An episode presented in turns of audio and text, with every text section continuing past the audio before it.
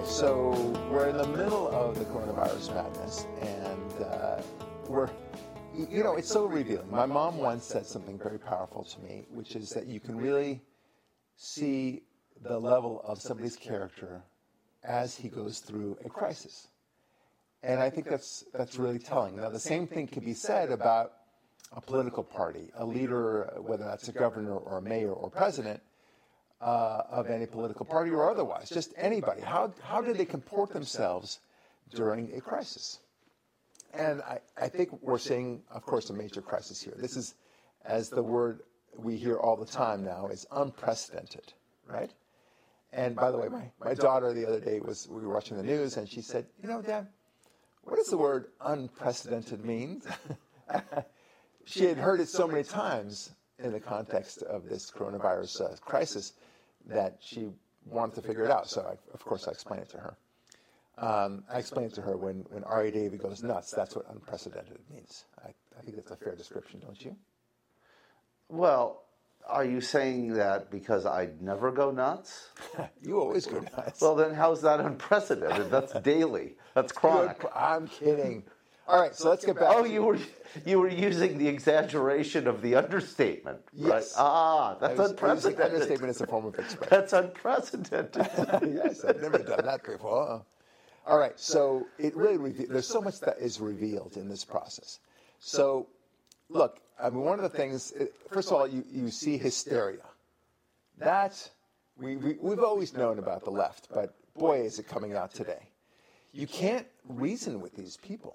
You start talking about, look, the obvious thing, right? We've got to compare this to the flu. You've got to compare this to other diseases. You've got to compare this to car accidents, for that matter, in America. You've got to compare this to cancer and heart disease. You've got to compare it to suicide. And then ask yourself whether or not it justifies you shutting down the entire country. But let's make no mistake about this. The shutting down of the entire country is an extreme response. It is a hysterical response. It may do something, but it's a little bit like, a monster is chasing you and you decide to just throw yourself over a cliff. You know, that's one way of avoiding the monster, I suppose, but it's probably destructive. The monster won't get you, yeah, but you're dead anyway. Wasn't that from Life of Brian when they go to save Jesus, Brian on the cross, and it's a crack suicide squad? Yes. Right? And they'll kill themselves before they save him, kind of thing? Well, yes, it's not a perfect metaphor, but I like it. But something like that. How about my monster reference? I think it is. That's what it is. And so you see the hysterical response, and not once do they say, and this is another emblematic thing that you see about the Democrats, or about liberals generally speaking, is that they don't care to see, they don't ask the question of, is there a cost to what we propose, right? So they shut down the entire country, and not once do I see any serious Democrats saying, we've got to weigh this against, the loss of our entire economy. You just don't hear that. You hear it from Trump. You hear it from quite a few Republicans. I think it's a legitimate question to ask. You don't say, let's stop this virus at any expense, right? But this is what we're doing. We're doing it at any expense. Spare no cost whatsoever to defeat this horrible coronavirus. Right. It's like after 9/11. Imagine if Bush said, we're shutting down all air travel for 10 years. Yeah, that's one way of avoiding terrorism. Yeah, that's right. At least air terrorism. The big unanswered question in my mind, though, that I think is even bigger is, this is illegal. Okay, yeah. Now, they have all the guns, they have all the badges, they have all the authority, so what are we going to do, argue with a cop arresting you while you're walking on the beach? But First Amendment, Second Amendment, Fourth Amendment, how is this not the greatest blow-through of constitutional protections of everyone ever?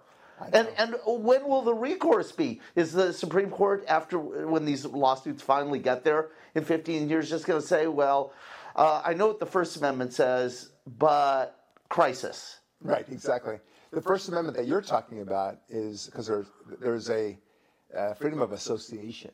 Yes, that's the and redress of grievances. No, okay. It's not that. It's about, because no one's stifling your speech yet. But there is an aspect of curbing religious belief. Right. And there's, of course, an aspect of freedom of association, like we just said. So that's going to be a big problem. But people are totally jiggy with destroying our very foundation of America, or at least our constitutional values, for the sake of destroying this coronavirus. And it's not cool. It is not only not cool, but it is unconstitutional.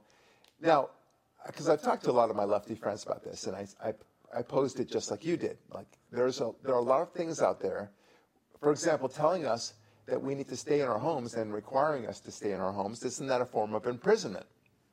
And telling us that we can't work, but specifically that we can't leave our homes. That, to me, is a wrongful imprisonment. Yeah, it's false imprisonment. Yeah. So that invokes a constitutional question. And the answer to that from them is that, no, it's a clear, compelling state interest, in this case, to stop the coronavirus and for the better health. We're talking about life and death here, Barack, and so therefore it's okay. No, it's not okay, because you can say the same thing when it comes to arresting people that you know probably did it, right? And you can say it's a compelling interest. Let's say there's a child molester, in fact, a child killer out there who rapes and kills kids all over the place, and he's doing, he's killing 5 kids a day. It's horrific. That's how bad it is. And then, but, you know, you've got some evidence, you've got really good evidence, and it's clear, but, you know, there was police tampering with some evidence, and therefore we can't allow it, but we still know that he did it. You know, why not argue that, well, it's a state compelling interest to avoid the death of these, you know, of children in the future, and we need to stop this crazy man? No, of course not. We would say that this still violates the Constitution. Why wouldn't this be the same thing? The OJ case proves that. Everyone knows he did it, but was there a possibility some of the evidence wasn't collected perfectly? Yeah. Right. Those kind of things happen all the time, and we don't fry the guy we know did it. That's right. Okay, so well said. Now, look, there's another point that you brought up, Ari, and I like it a lot. It brings out the power hungry, right?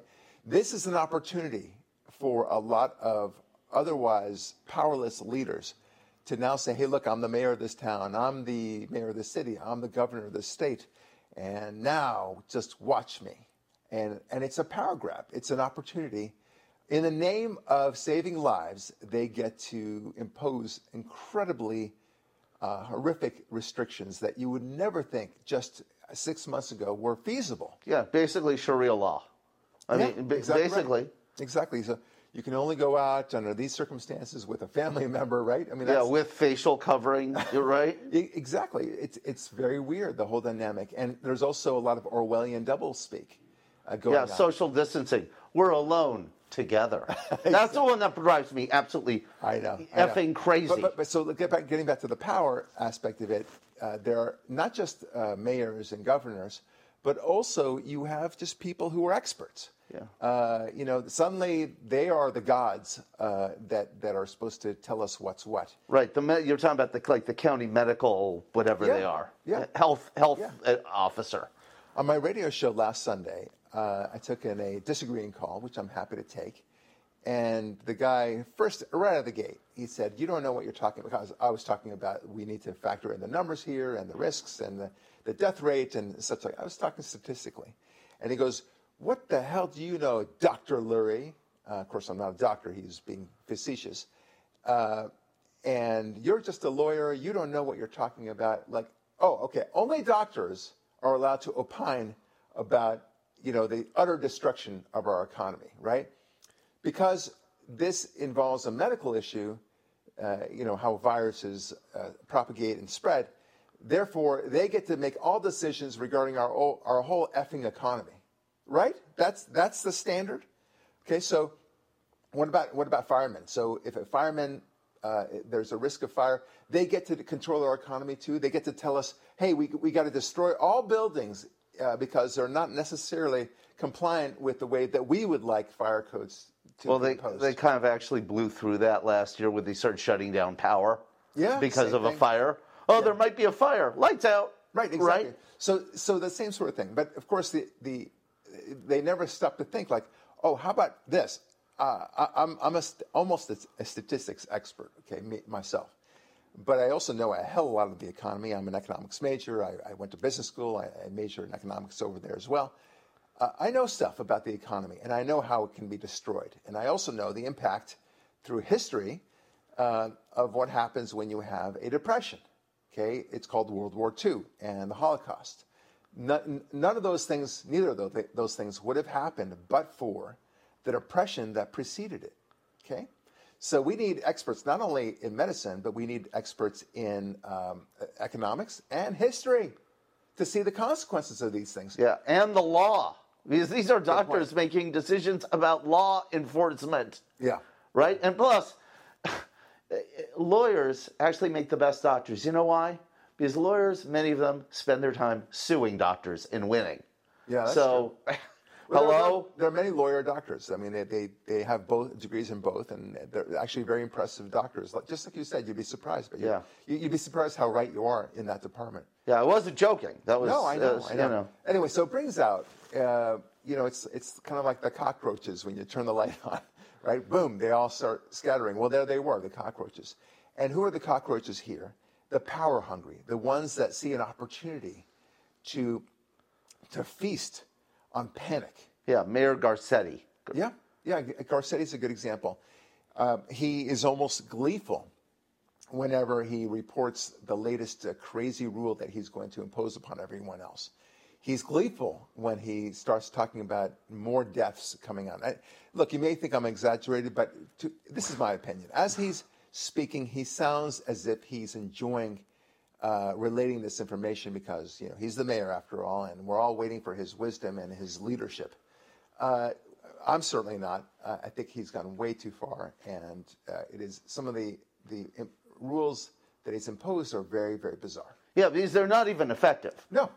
And this is where we get into, if you will, NC-17 territory on the show. I'm not going to use profanity, but I'm going to say something a little prurient. I perceive him being sexually aroused by what he's saying. There's almost a perverse carnal excitement in the man that you can see, which is frightening. There's people who are power hungry, and then there's people who get off on it. And he's an off-getter kind of thing, if you notice. No, I understand. There's almost like a, don't worry, this isn't mandatory, but it's an order. Don't worry, we're not using law enforcement. There are some leaders, but please snitch on your neighbor. Enjoy power for the sake of power. And they, in the same way, I know a billionaire that his whole focus in life is gaining money. It didn't matter how much money he had. It was just his game. It was his agenda. It wasn't so much power that he wanted. And with money came a lot of power anyway, which he then turned to make more money. But money was his game. There are other people that just simply seek power, and they, money is secondary to the power that they seek. So your point is a well-taken one. I think whether it's a sexual thrill for them or just the nature of loving power, who knows? And frankly, who cares? The point is that this is an opportunity for a lot of people. Here's another thing that I've noticed that it comes out during this crisis. You really, like I said, like my mom said, you really bring out a lot of the, it reveals a lot about a person's character when they go through a crisis. And the other thing that that comes out is the sense of logic that they don't have. Yeah. You talk to these people and you just try to ask them basic questions like, shall we destroy this economy? Are there consequences? All the things that we talked about, suicide, alcoholism, spousal abuse, child abuse, to say nothing of losing all the jobs and everything else, and whether or not that will lead to extreme poverty in America, and then, of course, even more extreme poverty throughout the world, which depends on the American economy. Or if we have hydroxychloroquine, why are we doing all of this? Right. So it works. All the logic is thrown out the window, and you try to reason with them. And, of course, I mean, we're not used to reason from the left anyway, but it really comes out now because their mantra has been, we've got to stop this at any cost, and we should all be on board with just shutting down the entire friggin' economy, regardless of the number of people who might die from this. Yeah, stop the spread, flatten the curve, alone together, social distance. It becomes a word salad, a salad bar of politically correct trite. Oh, I love that. That's fantastic. Oh my God. You're right. And it gets to the point where even if it's only 500 people that might die from this process, obviously we're way past that at this point. But let's say in the beginning we're only 500 people. I think people wouldn't even acknowledge that as a small enough number that we don't need to shut down the entire economy. Every life is precious. Every life is meaningful, of course, except when they're aborting those lives, but that's another story. Yeah. They don't really give a crap about this. They're using as a pretext to shut down the economy. Yeah, it's her choice unless she wants hydroxychloroquine, right? Exactly. Oh, good point. Yeah. Here's another example of how it really brings out, especially the Democrat Party and from the leftist space, the fact that they want to perpetuate this disastrous economy, or the shutdown of the economy. Yeah, as long as possible. As long as possible. And I'm very confident, Ari, that they are totally willing to set a firm date to restart the economy November 4, 2020. No. January 26, 2020. The day of. Why do you? No, I'm correcting you. So it has to be the day Biden takes office. It doesn't matter for them because they want to say November 3rd is the election date. Okay, right, but it's one of those dates. The thing will have been established. That's the point. And Biden, in their fantasies, will become president because of this crisis. And they'll blame Trump, and therefore they'll vote for Biden. That's the theory, at least. So November 4 would be totally jiggy with that being their deadline all of a sudden. But anything before is just, unreasonable. Unreasonable. Yeah. We've got to go as far as possible. And of course, in your mind's eye, you're thinking to yourself, well, wait a minute. It should only last a couple months at most because... Summer. The virus only has a certain lifespan. And then there's something called herd immunity, and then there's hydrochloroquine, and other vaccine opportunities. You get the idea. And at some point, people go stir crazy in their homes, and they've got to stop this madness. But no, the logic is just not there whatsoever. And I wrote an article recently at townhall.com, and by the way. Ari, your input and your beautiful wife's input into the article. Why do you keep calling her beautiful? Because she's beautiful, you're not. I call it like I see. Sure. I call strikes and balls as I see. Yeah, you're the one who uses glasses. You're a funny man. Anyway, so I'm thanking you both for your input. Welcome. I really do appreciate it. It was very helpful. You infused a good deal of humor into it, but also a great articulation. The point is that I brought was when I raise, I think, a logical point, which is that the whole point of a war, if you want to call this a war, is to preserve your way of life, not to destroy it. Right. And the main thesis I thought was so strong that you made was, in a war, you sacrifice a huge amount to save what is most precious. You sacrifice lives to save what is precious, your way of life, yes. Right, and that human life is less important than the principles for one to live under going forward after those lives are lost or in the course of their loss. Correct. See, you don't destroy our lifestyle to protect some life. Right. That's the opposite. Yep, that's why I call it the opposite of war. Right. And it's very frustrating, and you try to articulate this. Let me just say this because I think this is highly complimentary of the thesis you came up with. It's analogous to saying to the Nazis, "Come on in, take over. We don't want to spend a single life in fighting you." Exactly right. Our civilization doesn't count. You imposing your will upon us is a greater good than us losing a single life at Normandy Beach. Right. That's what we're saying here. Exactly right. Exactly right. And by the way, this is not Trump. This is Fauci and Birx and all the lunatics in the medical field who are advising. Yes. So back to your Nazi point, that's exactly what it would be. We could easily have, as a nation, back in the 40s, said, listen, let's just let the Nazis come in. They are too powerful. not worth losing even one life because every life is precious, and therefore let's just surrender. Yeah, their uniforms are better. We're going to lose anyway. Just the fashion choices here. Fashion statement. Brown is the new whatever.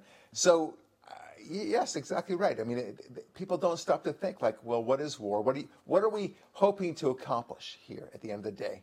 We know what the left is really using. They're using it both politically, from a standpoint of hoping to defeat Donald Trump. They know that they have very little shot at beating him.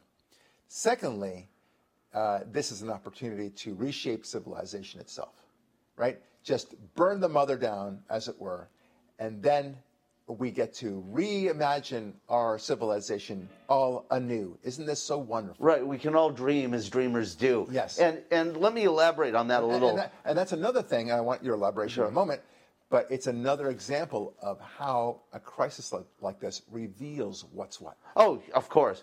And the elaboration is this. The way I look at it is it's been a slow, steady, meaning totally abrupt 3 weeks of getting Americans used to not having any of their constitutional liberties.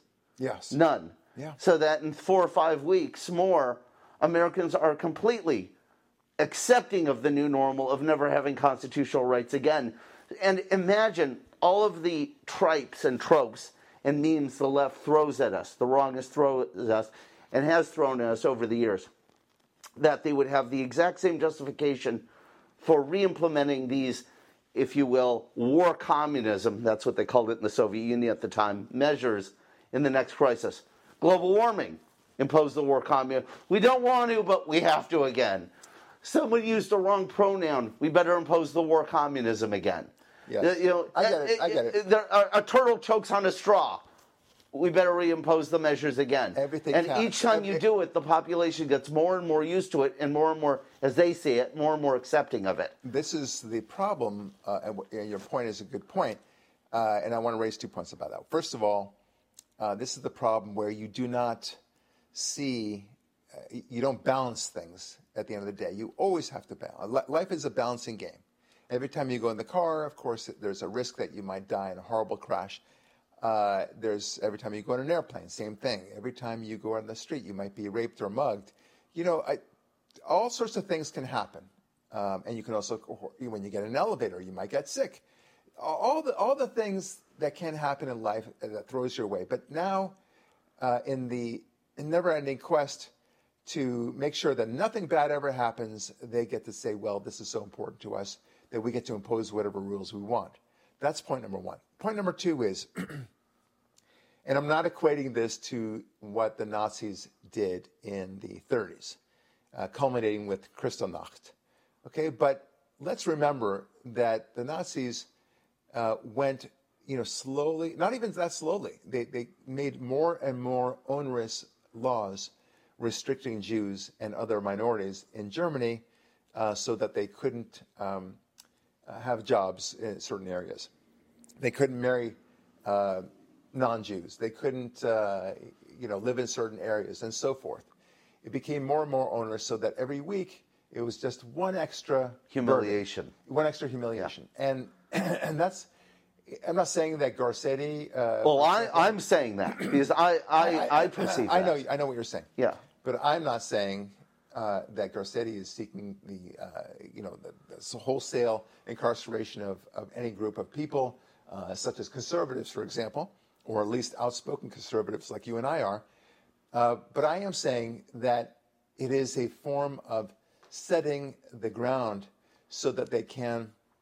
have justification for ever greater power grabs and ever greater changes in our social structure, whether that involves all the bike lanes and getting rid of the cars and everything else. That's the logic behind it, and it's very concerning. Here's another thing that I think is coming out in this process. It's the Blame America First crowd, right? That's on steroids now. Look what happened when... Trump correctly said, we need to restrict all flights from China. This is back in late January, and he was called a racist and such. Okay, well, then now people recognize that that was a good decision, but they still want to call him a racist. So when he says that this is a Chinese virus, then they get all upset about that because it's racist somehow. But it did originate from China. That we know that. And then they can't lay blame on China for the obvious negligence, at the very best, the extreme negligence. Yeah, they won't blame China for anything. Not a damn thing. Right. Then Fauci just recently, and it's one of those clickbait things where you says, Fauci, the expert doctor who opines a lot on this subject, says this thing should no longer be practiced going forward, right? So you click on it, it's like, what is he talking about? So in my mind's eye, I'm thinking that he's about to say, those wet markets in China, you got to shut that crap down. Okay? That's right. That's what I would think. Or we've got to... Or having those labs where you manufacture weird... what are called chimera viruses? Yes, exactly. That do God knows what. Right. How about you stop that research? What's that for? We've got to ban all bio warfare, and in the same way they called for the end of nuclear armaments, let's ban the bios. And now whether we succeed on that, that's another story. But at least call for it, right? So you would think that's what Fauci would say. So I click on it, and what did it say? It said we need to stop our practice of shaking hands. Oh, I was going to guess that. I mean, it's unbelievable. Yeah, I know, and it's so convenient, because what are we supposed to do? Become like China and bow? Is that what we're... Yeah, do the elbow thing or whatever. Yeah. And by the way, I'm good with that, because I don't want to touch anyone ever, so okay. Fine. So it could be the fist bumping thing, whatever it is. But the point is, it's blaming America first, right? Like, it's somehow the onus is now on us. This is the thing. No. What you need to do is stop the effing wet markets, first of all, because all these exotic animals that no human has any business eating, and the dangers associated with the cruelty to those animals, and then, of course, exposing us to all those viruses that do jump from animals to humans. No. That's a far more, you nip it at the bud, right? You nip it at the source. It's like trying to get rid of weeds by cutting off their leaves instead of getting to the roots. You got to get to the roots. That's where it started. Don't do this nonsense where you say, well, let's not shake hands. I understand you got to be careful about contact with human beings, but you know what? This contact is what makes us human beings in the first place. Right, and again, you look at the measures that would have done 99% of the good. Okay, there are three of them basically. No more stack and pack housing, no more public transportation, and wash your goddamn hands after you touch anyone. Right. Soap and hot water, people. That would have been, that's enough for 90% of anything anyway. So why don't we just implement that first, see if it works, and then start banning beach walks? Yeah, you're so right. You were so right. And it's anyway, like I said, it's like cutting off the leaves of a weed instead of going right to the source. Right, and part of the... Wait. I want to move on to the next point. The point is that Fauci is an example of somebody who wants to blame America first, because for whatever reason, I don't even know what his politics are, but nevertheless, what he should have been saying is, China, cut that crap out with the wet markets at the very least. And for that matter, any country that does these wet markets, we need to evaluate that. China is a very dirty country. Despite the fact that it is becoming an economic powerhouse, it still has a tremendous amount of poverty associated with it, and it does things that are really bizarre. Yeah, there's a large... Not clean. And there's a large underclass there that doesn't practice modern hygiene. Right. Hygiene to say the least, to stay away from all, say, culturally biased-sounding statements. Right. Now, speaking about culturally biased, so what he didn't say, Fauci, he said don't shake hands. But what do the Europeans do when they greet each other, right? They do the kiss on the cheek. 3 times, depending on what country you're in, right? In France, they'll kiss each other 3 times on the cheek. That's far more inviting of germs than shaking hands, far more. And your face is actually closer. Hell, that's almost so much more filthy than even a wet market, right? For all we know. And good point. The other thing is, Fauci says nothing. I mean, about the STDs in this world, that there are 350 million new cases of four major sexually transmitted diseases, STDs, per year. And that, of course, is as intimate as it gets. And, you know, people are just, you know, hopping in the sack right and left. That's far more inviting of not just STDs, but every other kind of disease as well. What do you think is going on, Dr. Fauci? What do you think? Well, do you know his background at all? Why not encourage people to be circumspect, not only of what they eat and the cleanliness associated with the eating and how they should wash hands, but also to reconsider the rampant sexuality that's going on in our world today. How about that? These are, all he does is focus on the handshaking when, in fact, you should be looking at a much bigger picture. This is an opportunity, my friend. Well, I think the social distancing covers a sort of abstinence by proxy. I understand. But this is an opportunity to look at the way we do things, at least from a social structure point of view. And one of the things that we can now learn from it is, gosh, that whole Christian way of doing things, that whole Jewish way of doing things where cleanliness is godliness, right? We Jews were really big on cleanliness, thousands of years ago when doctors were still delivering babies without washing their hands whatsoever. And then, surprise, surprise, the babies were dying. And when we Christians and Jews were espousing fidelity in our marriages and not to have promiscuity when it comes to sexuality. These were good things. These prevented these massive diseases, not just sexual diseases, mind you, but diseases like this that we're talking about. Okay, it's this promiscuity, this notion of nothing matters and you can do whatever you feel like. That's what has led to this at the end of the day. And assuming that it's a wet market situation where somebody ate a bat that was in turn, or a pangolin that was bitten by a bat or whatever, the cruelty to the animals that's involved. And I'm vegan, so I'm not espousing veganism through this, but I am espousing the notion that we need to be very circumspect when we are dealing with the eating of animals. Well, yeah, there's a certain hygiene and there's a certain humanity about how the animal is raised, husbanded, and dispatched that is important. Right. And as a meat eater, I can tell the difference between good-tasting meat and bad-tasting meat if there's too much stress on the animal. Oh, good point. Okay, good point. The best meat is handled humanely. The worst meat has all that extra gamey, fishy flavor that certain savage peoples around the world seek because they like that rotten taste. And to your point, that comes from the stress. There's a reason why the kashrut laws, not only are you not allowed to eat certain kinds of food, like pig and shellfish and so forth, and certain combinations of food, but also you are the meat that you do eat, especially chickens and cows, must be slaughtered in a very humane way compared to the way it's slaughtered in other countries.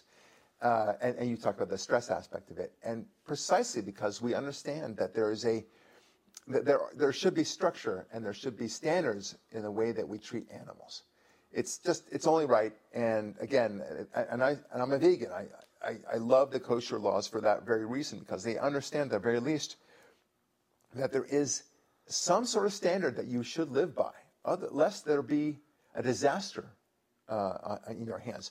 And very few people are talking about this aspect. They? Well, so like, the recklessness of the wet markets. Again, assuming that the virus came from a wet market, but nobody's talking about that other than to say, well, that's where we think that it came from in the first place.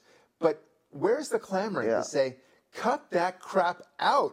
Yeah, China. Well, cut that crap out, rest of the world, and focus on doing things in a more clean way. Yeah, well, I think we can get rid of the wet markets as the explanation. The virus came from a lab. I think so too. It did. I'm saying, assuming that it came from a wet market, and that's the thesis, you would think that Fauci and many others like him would say... Would go after that, yes, of course. And part to that point It's a screaming silence that the animal rights people in this country have fallen completely silent on. Great point. Fantastic point. You know, W to the F. Where the hell is PETA? Right? Yeah. Well, they're obviously they're too busy slaughtering our own dogs. Right? I like the ASPCA compared to PETA, at least. You know. Right. But the point is, it's so amazing how, for political convenience, these people fall away. We've talked about this dynamic before. Where's the Sierra Club attacking the city of Los Angeles for homelessness and all that litter? We can't use a straw, but the streets are filled with garbage and it gets washed into the ocean because of the bums everywhere. Right. And Sierra Club is silent. Baykeepers are silent. Surfrider Foundation silent. We've seen this before. It, like your original thesis point of this episode, when the pressure comes out, it reveals the true character. And we see, oh, I get it. They're pro-leftist, anti-conservative. They're not for the animals or for the environment. Yeah. But to the origin, and I think this is important, we know now there's enough that shows it came from a lab. The wet market is a separate, vile issue, and other diseases have come and will come from the wet market system before and in the future. And it needs to be eradicated now for that reason and the inhumanity, obviously. Right. Benghazi was a riot that was prompted by a video. Right. Yeah, Eldora. Right. So this virus was an unfortunate circumstance of a wet market. No, we know that, you know, that Sunday. Where's Susan Rice, by the way? She should come on Sunday. Yeah. Oh my God. It was a wet market, and it was not a. It was a protest gone wrong. Yeah. Exactly. So it's the same sort of thing here, and we're being played. I agree with you about that. But people, you know, what I love about this situation, this may be where we should wrap it up, is that it really does bring out the crazy. It brings out the truth of the way people think. Yeah, their real attitudes, as you say. Posting the things that I posted, where I basically am saying we really ought to balance out the disaster to our economy versus the lives we think we're saving, and that, to say nothing of the math involved in this, of things like fractions. People don't seem to understand what a fraction is. We really ought to balance this out. And the level of bile and vile, as it were, coming from my so-called friends. I mean, really, not just strangers out there that disagree with me. That's one thing. I expect that. But from friends of mine, lifelong friends, that are saying such vicious things in response to me, that how cold-hearted I must be. Yeah, for just asking the question that you do. Just asking the freaking question. Yeah. And then I have to repeat what I said in the posting. Bob, I'll just call him Bob. Bob, did you read it? Here's what I'm saying. We're going to need to balance this out. And they ignore it altogether. And I don't know about you, Ari, but I find myself spending about 80% of my time when we're in discussions with people we disagree with, telling them what I didn't say, telling them what I am saying. It's really remarkable. Right, it's like dealing with people who don't speak English, right? Yeah, but they say that I'm saying these things that I didn't say. Well, of course, it's what I've said before. Okay, most people know what they know about conservatism from non-conservative sources. True. That's right. Of course, right. So when they hear a conservative actually saying something conservative, they have to translate it into the non-conservative source language, and it causes short circuits in their brains. Right. Now, I'm at a disadvantage to you in this regard because, as you saw my T-shirt, I was kicked off Facebook permanently, so I haven't been in – I'm not in the game anymore, right?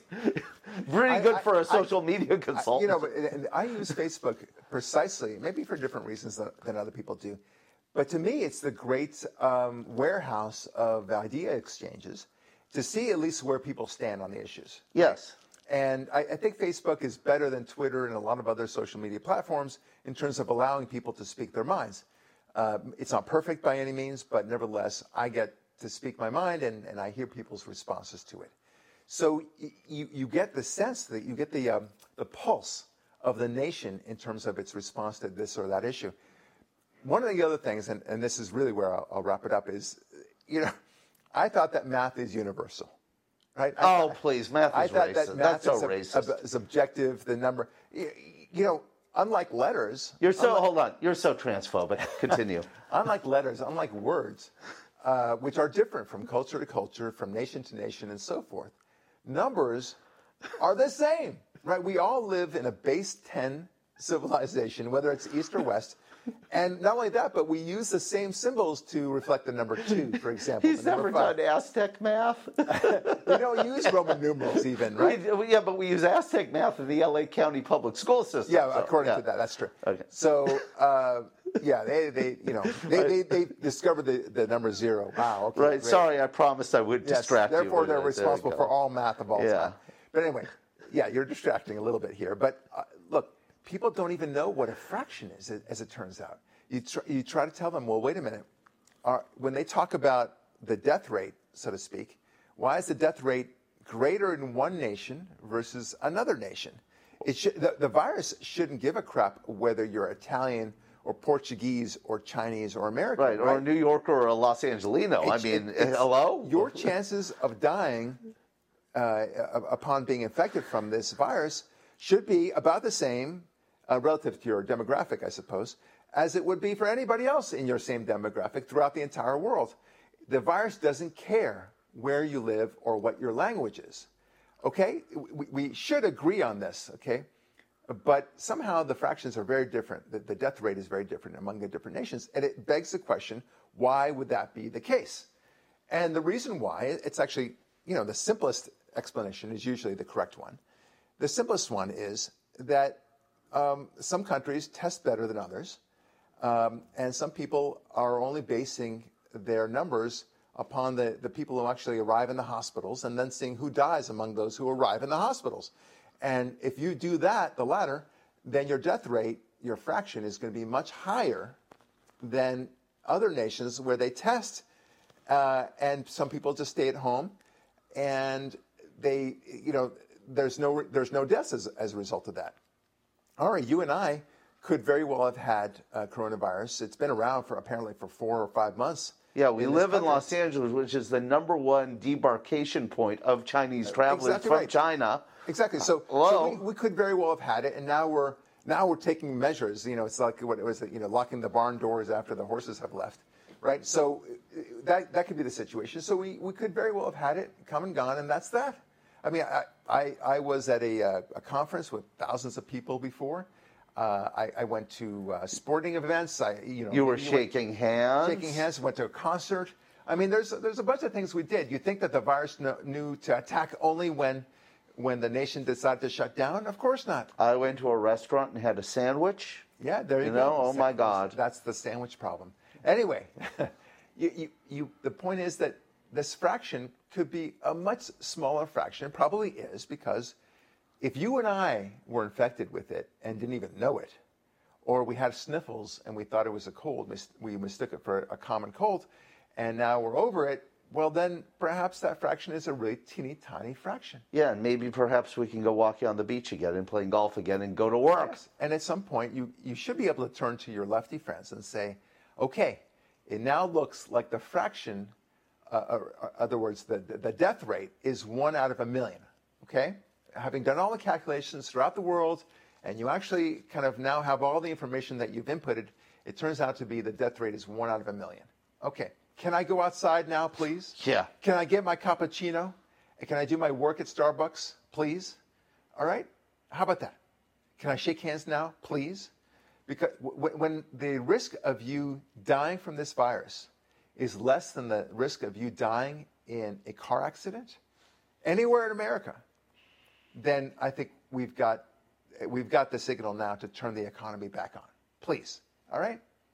So it shows that's the last of all the things that this coronavirus has exposed, the inability of people to simply employ basic, not only logic, but basic math, and specifically fractions. They just don't understand it. They don't know what a denominator is. They don't know what a numerator is, for that matter, and they really ought to. My friends, we are going through the unprecedented times, as they say. It's the funkiest of all times, right? We will, of course, remember this for decades to come, and for that matter, all of us who are still living, 50, 60 years from now, will remember this time. And it will reveal. You will have to look back and say, how did I act in response to this? Where was I in the Great War against the coronavirus? Or I think what you would rather say is the Great War against reality. Okay. So, like I said, I was going to have a nice little jumping off point there, all right? But nevertheless. But the question is, where were you? Where did you stand during the great fight against the coronavirus? Were you reasonable? Were you cool-headed? Did you think, or did you act hysterically? That's going to be the dividing line, and people will be able to look back and say, how did you react? No differently than how did you react when Hitler came to power? Were you somehow afraid of him, or were you willing to fight him? Were you willing to make the sacrifices that were necessary? I'm Brock Lurie. Thanks for listening, and we'll talk with you next week.